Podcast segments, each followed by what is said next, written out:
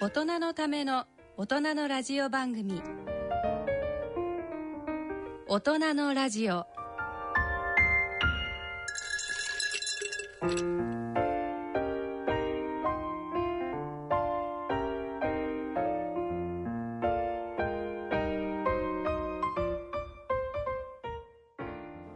ご機嫌いかがですか？坪田和夫です。グッドアフタヌーンじゃないですねまだね。昼前ですね。西澤邦弘です、こんにちは。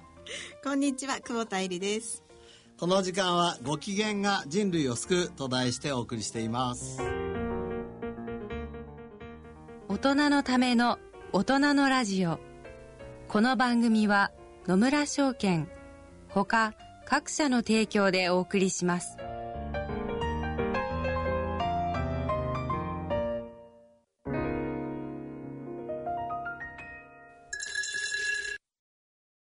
野村。第二の人生に必要なのはお金だけじゃないから。ゆったりとした旅を楽しみたい。健康はもちろん若々しさもまだまだ保ちたい。住まいをもっと快適にしたり相続のこととかもしもの時のことも考えておきたい。セカンドライフのために知りたいことってたくさんありますよね。あなたのハッピーなセカンドライフのために。野村証券の本支店ではさまざまなスペシャリストを講師にお招きして野村のハッピーライフセミナーを開催しています。詳細はウェブで「野村のハッピーライフ」と検索してください。なお当セミナーではセミナーでご紹介する商品などの勧誘を行う場合があります。それ野村に来てみよということで、えっ、と、先月の放送で、あの、坪田先生の、あなたの子供そのままだと禁止になりますの、あの、プレゼントを、あの、お約束いたしまして、え、で、たくさんのご応募をいただきました。あの、本当にたくさんの方の中から、えー、3名の方が選ばれまして、えー、次女に夫がスマホを見せている、3歳の次女がいらっしゃる、宮城県の女性。さん、うん。まあなんとなくこれあ自分だってわかると思いますよね。そうですね。うん。え、はいあなたです。そうです。他2名の方に、えー本を送らせていただきますので、他に名はちょっと他2あげない名ですか？えっ、と、群馬県の20代男性。20代男性さん。はい。はい。子供を将来持った時に禁止をどうやったら避けたらいいのか？すごい。それは今から習う時は大丈夫です。そうですね。はい。はい。あとは、目の人間ドック施設の選び方を知りたい、あの、神奈川県の男性。うん、これはまたいずれはい。お答えしましょう。はい。はい。というような3名でございます。おめでとうございます。はい、おめでとうございます。楽しみにお待ちください。はい。ということで、坪田先生は何か、慶応の健康医療健康医療ベンチャー大賞そうそうこれちょっとぜひご報告したいんですが、ええ。3月26日の日曜日にね、はい。慶応でですね、慶応医学部初の、ええー健康医療ベンチャー大賞っていうのをやっつまりあのバリバリの医学でもいいし、予防的なものでもいいし、結構こうじゃあ広い応募の仕方ができるんですね。そうです。それで、はい。大学発ベンチャーのこういう健康大賞ってなかなかないんですよね。ええ。特に医学部発ってな初めてだから、非常に今回が第1回目なんです大会なんですよ。で、社会人部門と学生部門に分かれて、全部で70件の問い合わせがあって、ええ。ええ。応募が52件。えで、25ずつ。ええで、その中からえ5つを、あの、ベスト5を選んで、そのファイナルえコンペティションを3月26日にやった。えやったとそう。素晴らしかったですよ。今ちょっとここに資料があるんですけど、見るとあのまたあの坪田先生はじめとしてこう審査員の先生とかご登壇の先生方もすごいですねそうですね。オール系用な感じですねそうそうそう。オール、オール系って感じで。これあの先生があの今年から行かれるあのビジネススクールの布石にもなってるんじゃないかと思うん そうですけどそうそう。校校長先生来てくれてるからね。そうそう。あの、経営学部のですね、はいあの、委員長先生がですね、いらしていて。すごいですね、はいなんかいろいろなあのこうこう感じます であのやはりねどんなあのこうアイディアが、ええ。あの賞を取ったのかってとても関心があるところなんですけど、あのまあ、い全部面白かったけど、ええ。まあ、えー一つ社会人部門が優勝したのが一番面白かったので、ええ。これちょっと説明します、はい。エルテイストっていう会社。エルテイスト、うん。ええーテイストは味ですねそれでね、えー工学部の三木先生っていう先生の指導のもとで、東君っていうのが、大学院生なんだけど、ええ。それが立ち上げようとしているええ。プロジェクトなんですけど、その社会人部分だけどまだ実は彼は学生だと。そうですね。だまあ、学生じゃなくて大学院生。大学院生。も社会人はまあ、それ、微妙だよね。うん、うん。そうそう。僕も、あの、来、来、あ、今月からほら、MBA だから、これ、大、学生といえば学生じゃんあじゃあ先生学生枠でも応募できるんですか？だからさ、そういうことになっちゃうから どうなのかなって。いや、少な少なくとも俺、あの、学生割引で映画見ようと思ってるんだけど。新幹線にも乗れます。そうそうそう。すごいなそう。そうそれで、何かっていうと面白いんですよ。日本人って大体 10g ぐらいお塩を取ってますと。うんもっと取ってますよねなかなかそう 10g まで減らせないぐらいのところでまだ 12g ぐらい取ってるんじゃないですかね僕ね、毎日測ってるけど、7g ぐらい。いやそれだからあれですね。先生おそらく測るっていうことで可視化してるから意識してそうこうねそう。お醤油つけなかったりとかね、うん。そうそう。でやっぱり高血圧関係するじゃないですか、で WHO なんかはまあ、えっと 3.4g、アメリカなんか 2.4g 以下に抑えろって言ってるけどなかなか難しいと、難しいですよね。でお塩をなるべく取らなくても、はいクオリティオブライフが崩れないような方法っていうことで、たった 0.1g ですよ、ええ。えその 10g だとしたら100分の1じゃないですか、えええその 0.1g のええこうちっちゃな本当にプレートを作って、ええそれを歯の裏に貼るの。歯の裏。そう。そうすると6分間ずっとそこに残ってるんですよ。6分間で溶けちゃうんだけど。でその、えー、と 0.1g 1g のお塩が、うん。自分のベロがそこに触ると塩味を感じる塩塩っぽい。しそう。ょっぱいしょっぱいって感じ。実際そこでプレゼンした時にみんなに配って、えー、とナッツを一つ食べさせるっていうのをやっただけ、もうほんとうまい。えもうちゃんとじゃあこう塩がかかったナッツの味がすると。そうしただのん無塩ナッツなんだけど、ええ。塩の味がするし、ええ。あのベロがこうか口の中動いて、ええ。ちょこっとそこを触ると「あ塩塩辛い!」とか言ってまた 自分が自分の塩あのベロのなんていうの動きがだんだん学習していくの。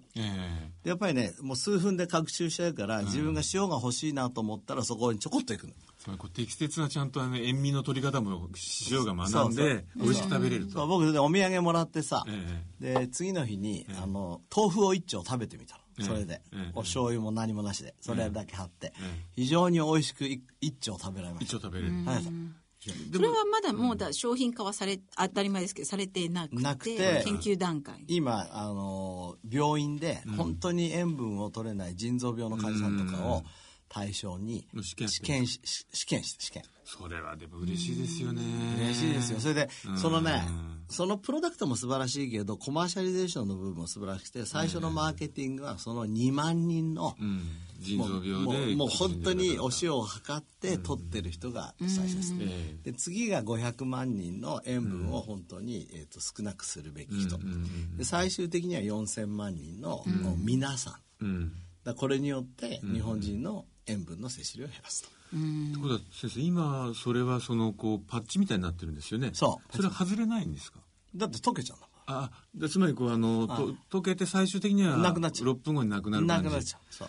ということは例えば、えー食事に30分かけるとすれば、ん 0.5g で30分もでそういうのも作れできてくるし、ね。今度お醤油味とかもできるし、うん。あとなんかこうね歯全体にもうちょっと塗ってもいろ0.1いろんなやり方があるけど、これアイディアすごいですよ。だから言われたのね、その審査員がね、言ってたのは、これ絶対特許をいくら取っても、もう絶対抜け当たがるから、もう早くマーケティングするしかない。って言ってた。それはあの例えば人工甘味料だと、まあ、前、なんかその腸内細菌が変わるとか、ここでも話題になりましたけどその成分自体が違いますけれどもその塩っていうのは塩なんですね。しかもだそれをおそらく最初ここれからはゲランの塩 0.1g ともできるわけですよね。そうそう。やろう技術的そうには。そうできる。そう。なるほど。それでここ彼が優勝して、えで賞金100万円をもらって、ん。で東君っていうのがええ。これを元に、え。えーこの夏に起業しますと。すごい。そうです。れでね、素晴らしかったの、その後、懇親会あったんでね、ええ。懇親会東君が来てね、えで須磨先生、あの、ありがとうございますって来て、で、実は、ええ。実は。実は、これはもう本当俺泣けんだけど、須磨先生のじ理系のための人形人生設計ガイドを読んで、この研究とか、こういうビジネスをしようって思ったんですってサインをしてくださいってわざわざ僕の本を買って持ってきてくれたのよ。すごい。東くんとね、懇親会でちょっと撮った。少しやらっぺっぽいんだけど。喜びの声そうそう、ビデオ。喜びの声喜びの声。ちょっといいでしょうか。はい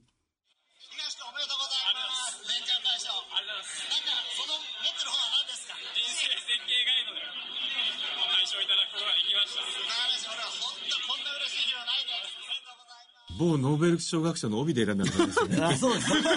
そうかもしれないけど、でもさ、僕ね、自分のミッション、人の可能性を開くとしてるもんだから、だから、東君、私の可能性を開いてくれましたってわざわざ言ってくれて、あ、もう一回言え、僕がビデオ撮るから、つって。いやいや、でも本当にあの本はあれですよね。ある意味こう、ちょっとこう理系の生徒さんたちのなんかバイブルみたいになってるんですよね。かげさまでね、あのー、あれ言ったっけ？えっと、ブルーバックスのベスト30に選ばれたのって。あ、そうなんですか。そうあの、もう今、あれ、ブルーバックスって1000超えたんですか？2000 2000ちょうど2000超えたその中のベのスト30に入ってるんで、そう、その、今度ちょうどちっちゃな小冊子ができて、ええっと、ベスト30で紹介紹介されてる。それはでも一冊前の理系のための留学研究生活あ大生のやつええ。そう、理系シリーズって3つ出したからね。おーじゃあ次は3000の時にはもう 3, 3冊ぐらい入れるという。そうですね。そうですね。へということで、ベンチャー。まあ、あの、だから僕次の4冊目を書くとしたら、ええ理系のためのベンチャー企業ガイド。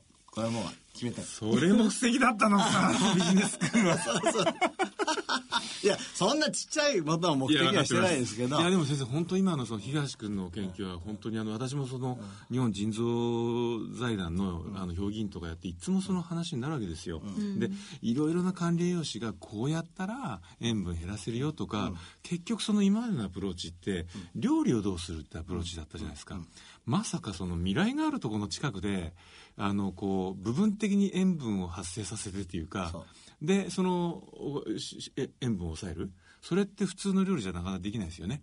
結局その全体を薄味でも美味しく感じさせるためにどうしたらいいかってアプローチなのを、テクノロジーの進歩で問題解決できる、ん。もしかしたらすごい典型的なね。すごいだから、み、いやもう本当に今日時間ないから全部話せないけど、もう他にも素晴らしいアイデアいっぱいあって、え審査員の人たちね、日曜日一日潰していたのに、みんな面白かった、面白かった。本当満足した一日でした。というのが、そうですね。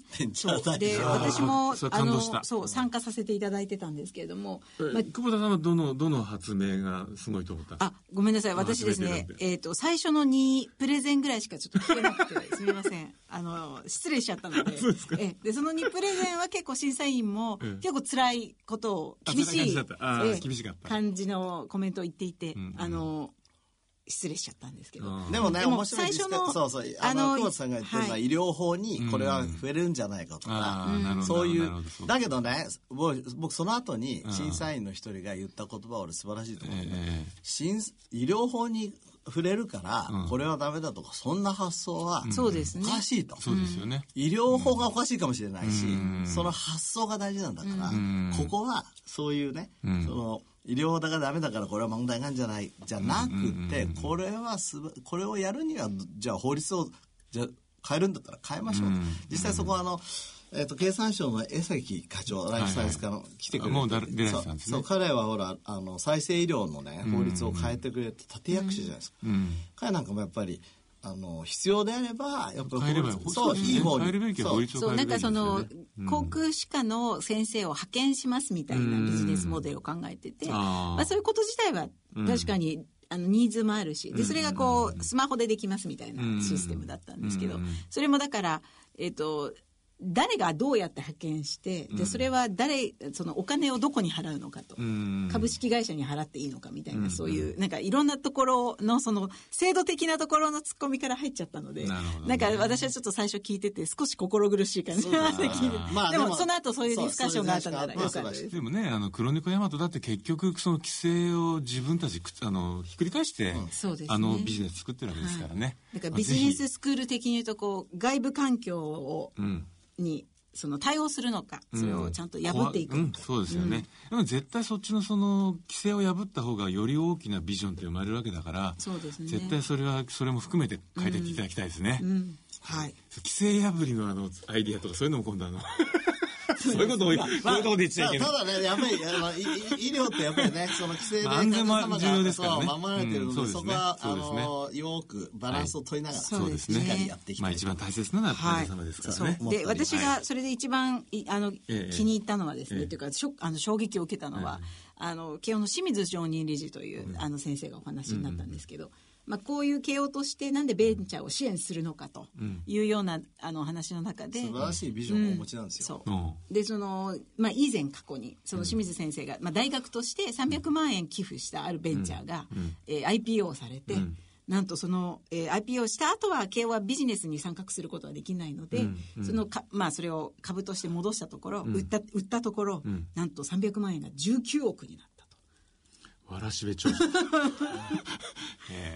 でこういった企業が何個かあれば、あのやっぱりそういう今までこう申し込んでる文科省の資金とかにこう振り回されることなく制限なく自分たちの自由なお金の使い方ができるしもっとチャレンジングなことができるだろうと、うんうん。でそういうビジョンのもとにやってるっていうことがすごく私は、まあ、正確に言うと、100万円3つを、やえが、えっと、3社が上場して、あ3社が上場で、したんです合計で、そんだけの金になりましたってことだけど、まあ、同じまあまあ同じことですね、はい。でもね、確かにあの、ほら、世界で一流大学ってみんなほとんど私立なわけじゃないですか。そうですね。で、私立がやはり独自にやはり自分たちのその、こう、学生の育て方とか、事業の育て方を持ちながらやってて、で本当は日本もそうなきゃいけないってことですよね。こ。れからそうならないと、それでスタンフォード大学とかやっぱハーバード、ええやっぱり素晴らしい私立じゃないですか。うんでね。ベンチャーも出てきてるし、そこからのいろいろ特許収入だってものすごいものがありますし。でね、そのそこから今度またあの、まあ、例えばあまりお金がない学生たちに対するすごく手厚い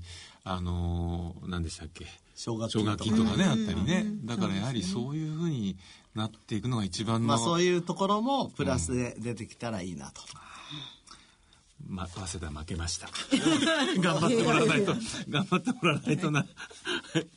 はい。それでは今月はどんな月となりますでしょうか？大人のラジオを進めてまいります。大人のための大人のラジオ。健康医学のコーナーです。ここからのこのコーナーでは坪田和夫さんに医学の話題についてお話しいただきます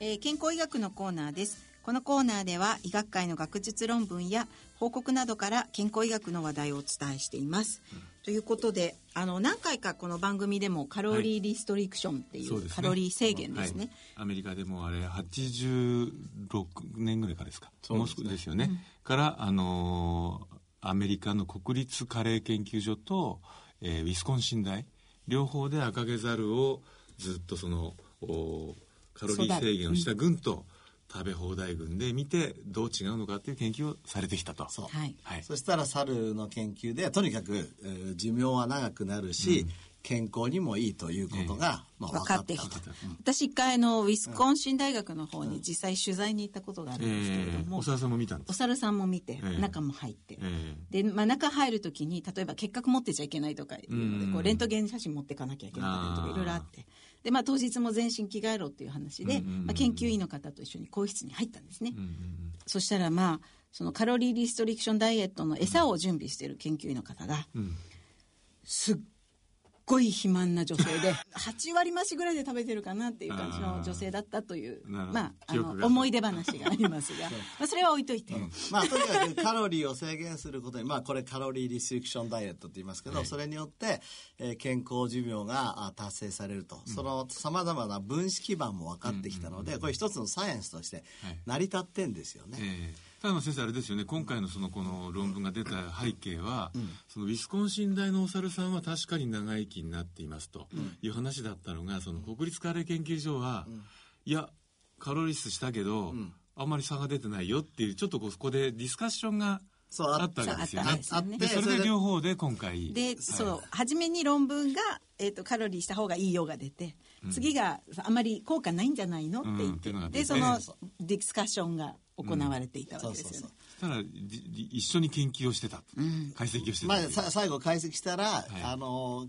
結論としてはカロリーを抑えればいいですよと、で National Institute of Aging の方はそのコントロールの方もね、ええ。少しカロリーを制限してたんですよ、だからあのちょっと差が出なかった。でも差が出なかったけど、えー、とがんとかいろんなね加齢疾患は明らかに少なかったし、とにかく結論として、まあ、このコミュニティのけこのエイジングの研究者のコミュニティはカロリーリストリクションは正しいだろう。正しいことになったことになっただそれを人にやるのは大変ですねと、うん。そうですよね。ねやれないもんねなかなか。いやずっとね3割カットでって言われてもね。そう。そう。それから僕カロリーリストリクションのあのアメリカのソサイティ行ったけどね、え。やっぱりね、あのいろいろ問題ありますよあれカロリーリストリクションずっとやってると何が問題があるかっていうと、え骨折の率が高くなる。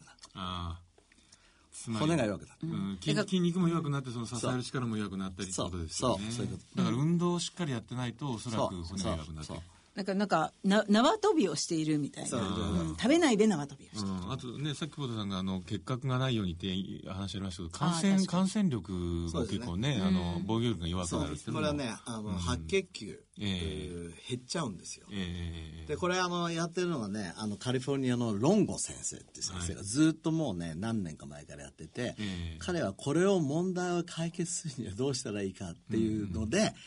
最近、えーファースティングダイエットミミックリーっていミミックリうのを発明したよ。断食模倣模倣食。そう。これがやっぱり素晴らしい。これ面白いですよね。そこのとこ本当にアメリカでもなんかすごく話題になってきてますよね。そうですね。あの、ネズミの実験でいうと例えば、えー4日間カロリーリストリクションしたら、え1週間は普通の食事をします、うんうんうん。そういうのを順番にやっていくわけ、人間だったら、えっと1ヶ月の最後の5日間だけカロリーを抑えて、それもね、カカロリーリストリクションっていうか断食みたいにもう極端じゃないんですよ、まあ極 極端かもしれないけど、5割。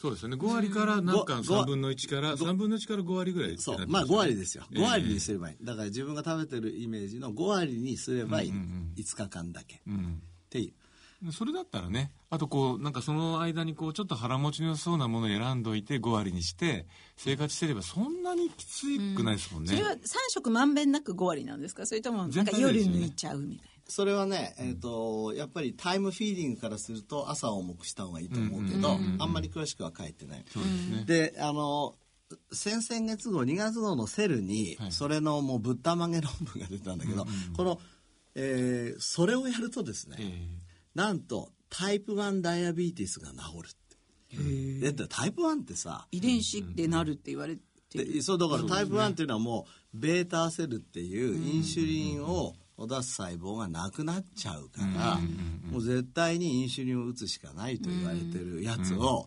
どで今までは iPS 細胞からベータ細胞を作って移植するしかないわけじゃない、それをこんな食事で治そうってどどうしてだと思う？不思議でしょ？あれ僕もパラッと見たんですけど、あのベータセルのなんかこう再生力が回復したみたいな。あのね、えー、とカロリーリストリクションしてる時ええ。にずっと落ちるじゃないですか、はい。それを突然バーンと食べるじゃないうん。じゃあそそのネズミの実験の時には、まあえー、と4日間食べないでいて次に3日間食べさせるっていう、それやるとですね、そのステムセルのリジェネレーションが起きる、うんうんだからベータセルが再生しちゃう、そのモデルはあのストレプトゾトシンっていう薬剤で、ベータ細胞っていうインシュリンを出す膵臓の細胞を全部殺すんですよ一回、だから絶対治んないのもう、普通だったら、それが30日後に治っちゃって、今度普通のご飯食べても血糖値が上がんない、うんこれぶったまげるよ。ね。まああれまだマウスはマウスですよね。まあマウスですマウスです、マウスですまだ、ええ。ただその前の年に、あのいわゆる肥満の人には人でやってますよね、もうね、だからこれはあのカロリーリストリクションのなんていうの、えー欠点例えば白血球が下がるとか、でも人間の場合5日間やって、その後食べると、ええ。またガーッと上がって、うんうん。逆に免疫の落ちないわけですよ、うん。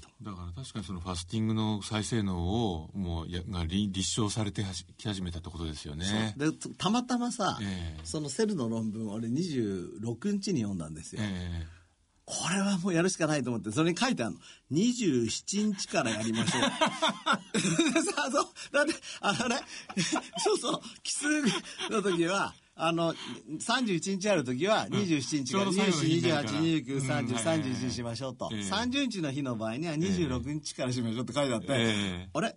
今日26日じゃないと思って、じゃあもう明日からやるしかないねと思って、実はやってるんだけど。でもそしたら先生なんか風邪ひいてませんか？なんか正しかったかどうかいや、それはね、違う違う。始める前から感染してた。そうそうそう、それが、あのでも食べてたらならなかったいや、そんなもんね。これはね、ここ軽く済んでる。いや、でもあれですよね、その、今この、このダイエット法が、その、ファイバー、え、ファあファイバーデイアンマンサダイエットって言われてますけど、前もなんかね、ファイバーデイダイエットってあったんですよ。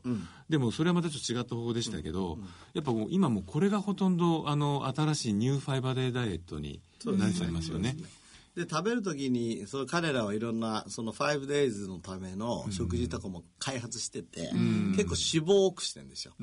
で、プロテインも抑えて、カーボハイドレート、炭水化物も抑えて、脂肪をなるべく多くしてるような。うんうんうん。これからサイエンスここ進歩するとそう思うんですね。脂肪を多くする理由は何ですか？それはプロテインとカーボハイドレートを下げたいからだけ。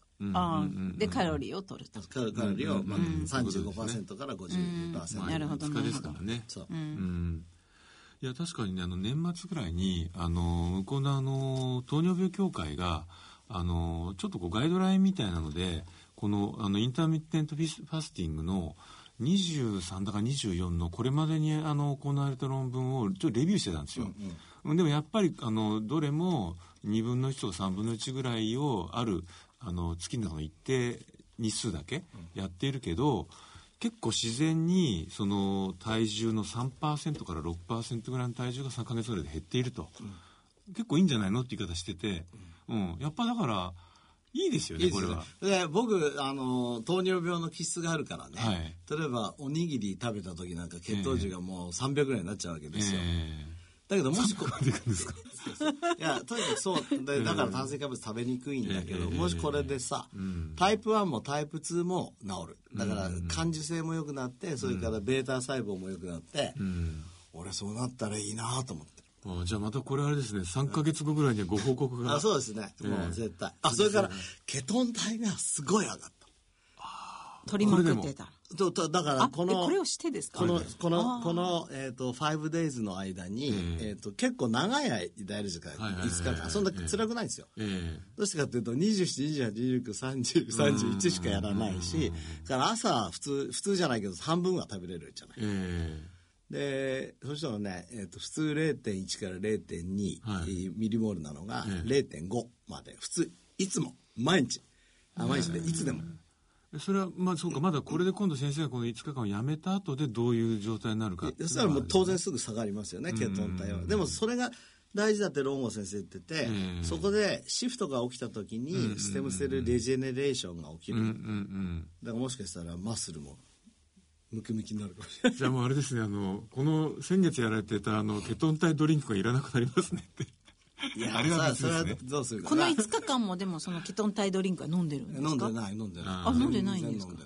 いやでも確かにこのチームが前2005年にやはりセルかなんかで最初にこうあのマウスの試験やってその後19人ぐらいで人でパイロットやってるんですよね。それも3ヶ月やってましたけどやっぱり3ヶ月終わったところで30何パーセントぐらいやはりケトン体量が上がっていて、えーかなり安定してしてたっていうようなことを言ってたからやっぱなんかすすごく面白いですよねそこのところはねね。だから、あの、これもタイミングじゃないですか。長いうん目で。そうですね1ヶ月の中の5日っていうことじゃないですか。ええそれから1日の中でのタイミングも大事ないですか。うんうんうんだからやっぱりタイミングっていうのがね、結構重要かもしれない。そうですねあの、さっきのベンチャー大賞のちなみに、ええ第2番目を取ったのは、え自分たちの体内時計を、ええおなんていうの、知るシステムっていうか、ちょっとした機械を作りました。その時計みたいな。えそれ鶴岡ですか？慶応の鶴岡じゃない。あそうか。ベ社会人のチャーチームが。でどうするか。あ今何時って言った時今い？やね、いあの朝の何時っていうことだけど、でも自分の体のが何時なのか分かんないじゃん、それが分かりますよ。どうやどうやってわかるんですか？えっと、帯同とか、え温度とか、ええ。それから、えっと、もちろん睡眠のパターンとか、食べてるパターンとかを全部集合してやる。その人は今こういうフェーズにいますよって。はははそうすると面白いよね。そうするとそのソフトウェアからすると、あ今は食べてもいいタイミングうん。とか、今は寝るべきタイミングとか、今コンピューター見ちゃいけないタイミングとか、うんうんそれはなんかウェアラブルで動きを全部見ずっとだからずっと計測しながらその人のその波を見てるわけですね、そうそうそう。体温とかのね。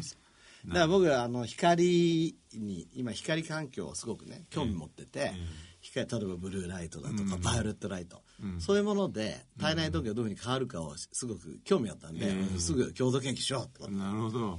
面白いでも逆にあれですよね。あのこの今だったら午後のなんか何時なのに朝8時とか言ったら相当やばいですね。そうそう。すぐすぐ体内時計直しなさいよって。そうそうそうそう。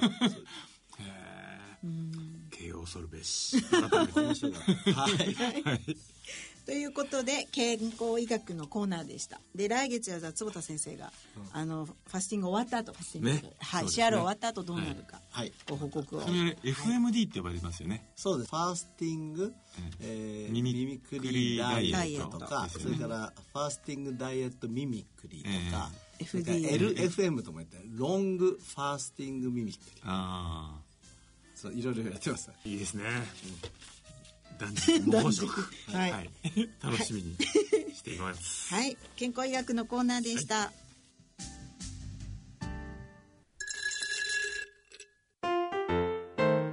大人のための大人のラジオ。スポーツのコーナーです。はい、えー続いてはスポーツのコーナーをお送りします、はい。えっ、とこの間の収録の後東京マラソンがあって、そうですね。はい。はい。僕はちゃんと録音してですねで全部ちゃんと見ました。全部見て。また走ったんですか？ご一緒に。あそうそうそう。一緒に走ってて。あの機械ねジョギングマシンの前で見まして。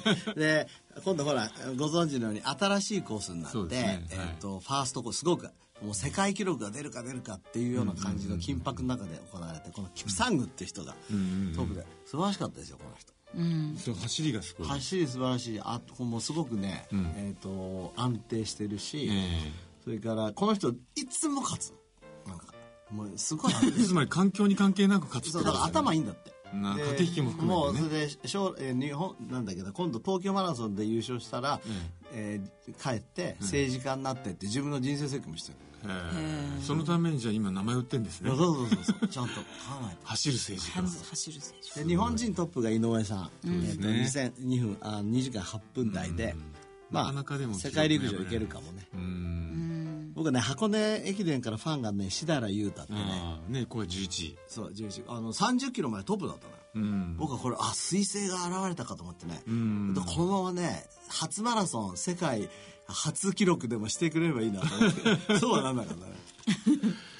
そうですね。うん。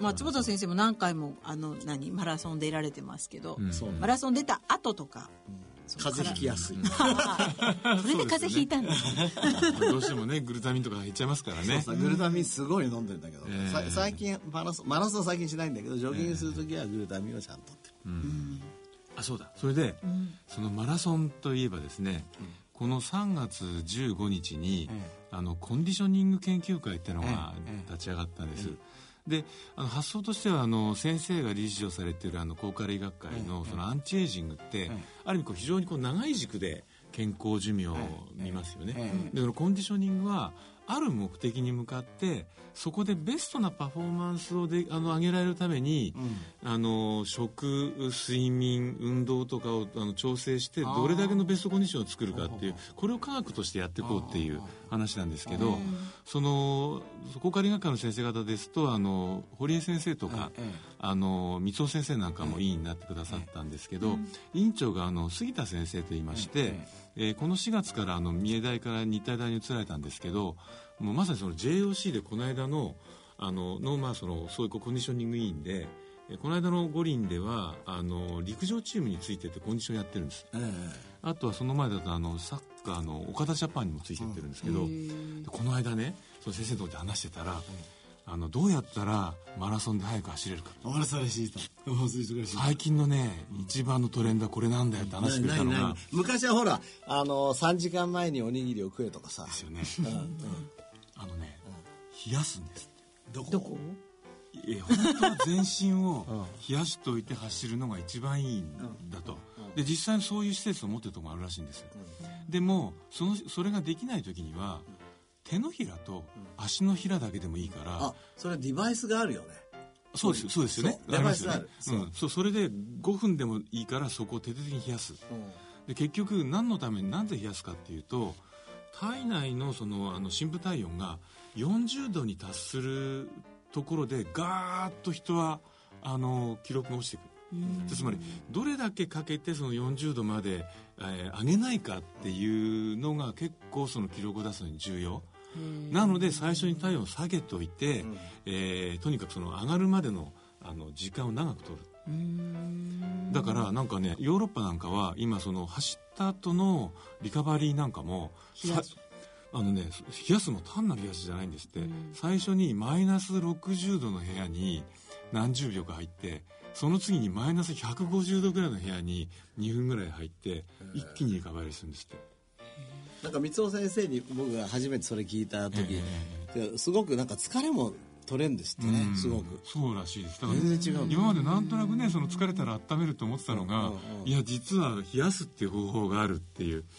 へだからやっぱ結構その深部体温のもう40度がギリギリぐらいでその持ちこたえられるやっぱそこのところでこうねあの体の色々コントロールしてるらしいんですよね。じゃあ例えば平熱が低い人の方が勝ちやすいとかかもしれないですよね。私すごい平熱低いんですけど すごい。マラソン勝負しないけないそう。ええ。なのでだからは新しい驚きですね。もう、本当手のひらだけでもいいから冷やすように冷やして走ってみみ見てほしいとそうするとじゃあちょっとセブンイレブンかなんかで氷そうそうそうね。買ってきて買ってきて。ちょっとたらいかなんかでそうそう。何やってんだろうあの人はとあの走る前に。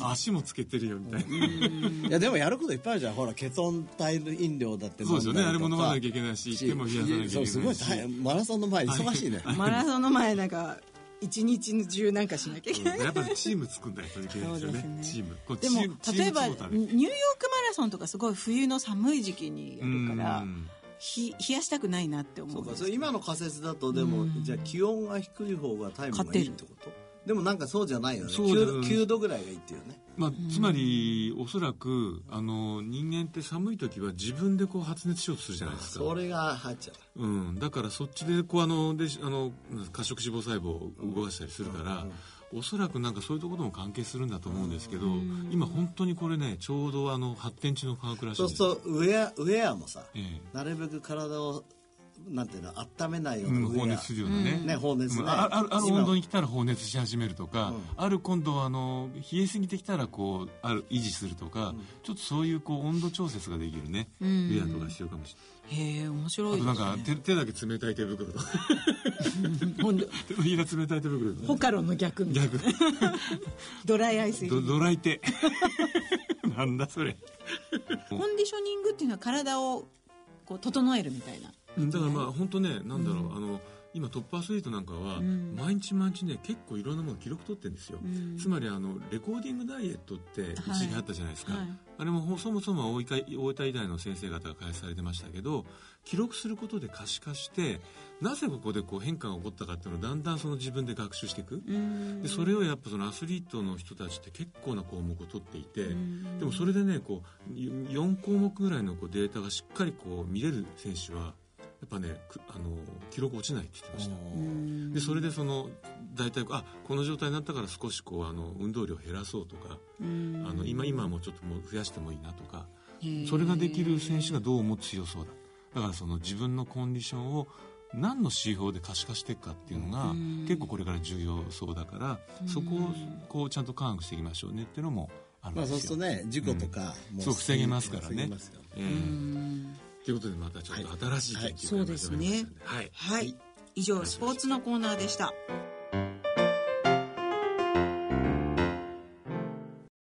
野村。ちょっと気になるお金の話。今回は定年退職後の健康保険です。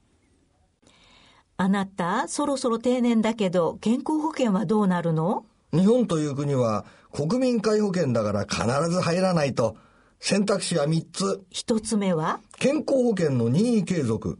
2年間だけ前の会社の憲法に加入することができるけど、退職日の翌日から20日以内に申請しないとダメなんだ。二つ目は？国民健康保険。三つ目は？子供や配偶者など家族の非扶養者になる。ああ、こりゃいいや。いっそお母さんの扶養家族になろうかな。そうですね。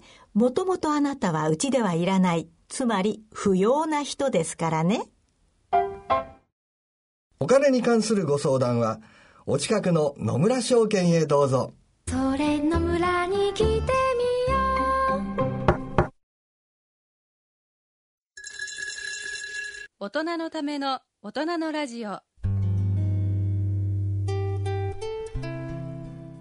い、えー今回の大人のラジオはいかがでしたでしょうか？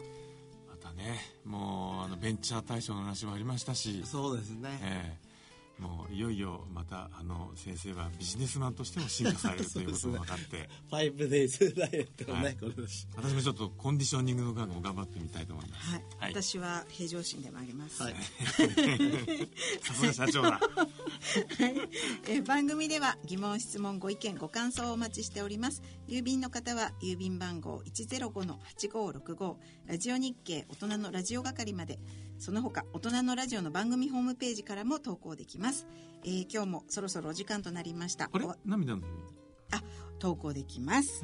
あ あとあの坪田先生からお知らせが一つございまして、あの今度ですね、えー記念日っていうのを、ドライアイ研究会で、え涙の日7月3日を取らせていただきました、それはナーミですか？そうナーミナーミに3月3日だって覚えておけばいいわけですね。長じゃあ7月3 7日。あ7月わざと今滑った？3月3日おひな祭りでしょ。7月。7月3日。7月3日だ。そうそう7月あそれ涙だ。がそう涙だ。涙それでたまたま月曜日なので、ええ。前の日の7月2日にですね東京駅前の切手で、はい。その涙の日の記念イベントやります、えなんですかみんなで泣く泣泣いたりするとかそうそう。えっと、そういうのもちょっと交え感動つ的な。つあと涙を知ろうっていうことです涙チェックっていうのをキーワードにいろいろやっていこう。そう。あこうしてもらえるんですか？してそうあのねビジョンバンが。あのビジョンバンっていうね眼科の医療施あれが来るんですね設が来るんですよへえでちゃんとドクターも行って、ええまあ、無料でいろいろとね検査、はあ例えばあのまつげのダニがどのぐらい住んでるかそれも見せてくれる。そう調べちゃうダニスコープ。ダニスコそうすごいでしょうね。すごい。それはみんな行きましょう。はい。また、あの詳細あのあじゃあ放送で坪田先生もいらっしゃるんですよね。見に行きます。あの講演もする予定です。坪田先生に会いたいリスナーの方々もね、はい。ぜひ。どうぞはい、またお知らせをしてまいります、はい。えーでは本日はそろそろお時間になりました。お相手は私久保田恵里と。西澤邦弘と。坪田和夫でお送りさせていただきました。はいそれでは次回の放送までさようなら。さようなら。